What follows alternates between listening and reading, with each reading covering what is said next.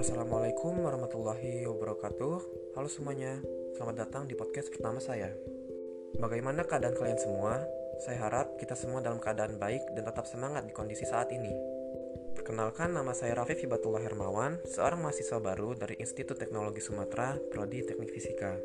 Di sini saya akan membahas tentang future plan. Kalian semua sudah tahu kan apa future plan itu? Singkatnya, future plan adalah target atau tujuan yang akan kita raih atau capai di masa depan nanti. Di sini, saya akan membahas future plan saya. Dari jangka pendek yaitu 1-2 tahun, jangka menengah 4-5 tahun, dan jangka panjang 5-10 tahun. Kalau begitu, kita mulai dari jangka pendek.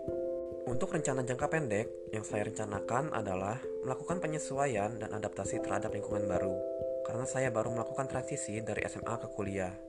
Lalu, saya juga akan mencari kenalan atau teman sebanyak mungkin di tempat baru. Untuk rencana jangka menengah, yaitu 4-5 tahun, yang saya rencanakan adalah belajar dengan giat, lulus secepatnya, dan mendapatkan IPK yang tinggi untuk menunjang saya ke depannya. Lalu, yang terakhir, rencana jangka panjang yaitu 5-10 tahun. Yang terpikirkan oleh saya yaitu setelah saya menyelesaikan S1, saya akan mencari pekerjaan dan bekerja selama 1 tahun untuk mencari pengalaman dan mencoba untuk menghasilkan uang sendiri. Setelah itu, saya akan melanjutkan pendidikan ke S2 sambil bekerja. Setelah saya lulus S2, mungkin saya akan mencoba untuk membuka sebuah usaha sendiri sebagai pemasukan sampingan dan membuka lapangan pekerjaan bagi yang membutuhkan. Mungkin sampai sini saja. Tapi, yang paling penting, tujuan akhir saya yaitu dapat membahagiakan kedua orang tua saya.